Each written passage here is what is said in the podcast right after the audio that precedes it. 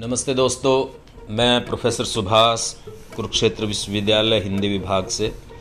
दोस्तों, आपने एक कहानी सुनी होगी बचपन से प्यासे कौए की थ्रस्टी क्रो आज आप इस कहानी का एक आधुनिक संस्करण सुनेंगे। एक कौआ प्यासा था, वह पानी की तलाश में इधर उधर भटक रहा था। पानी को खोजते खोजते वो एक बाग में गया। वहाँ उसने देखा कि वहाँ एक पानी का मटका रखा हुआ है।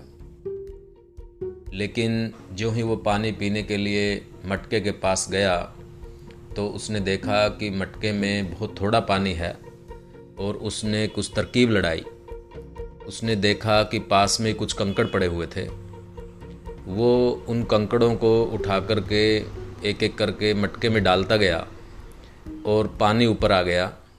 और कौए ने अपनी प्यास बुझाई। ये थी जो हम कहानी पढ़ते या सुनते आए हैं, जिसका थीम निकलता था, जहाँ चाह, वहाँ राह। फिर ये कहानी कुछ यूँ बदली। एक कौवा था, उसको प्यास लगी, वो पानी की तलाश में इधर उधर भटका, एक बगीचे में पहुँचा। उसने मटका देखा। उसने देखा, मटके में पानी बहुत कम है। उसने पास में पड़े हुए कंकड़ देखे।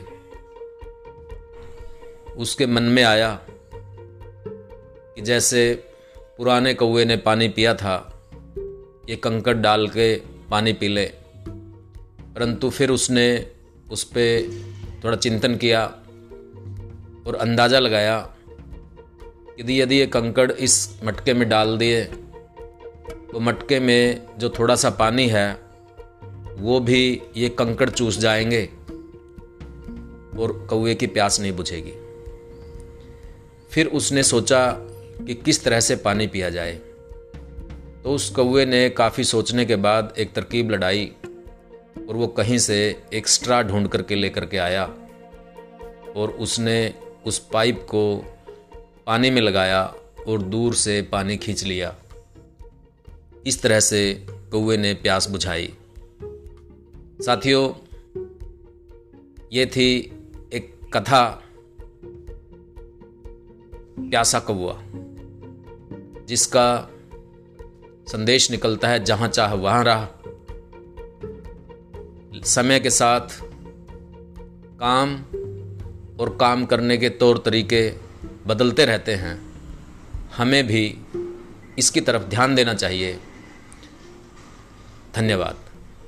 और इस तरह की कथाएँ सुनने के लिए आप सब्सक्राइब कीजिए, साझा कीजिए। मिलते हैं किसी और कथा के साथ। तब तक के लिए धन्यवाद।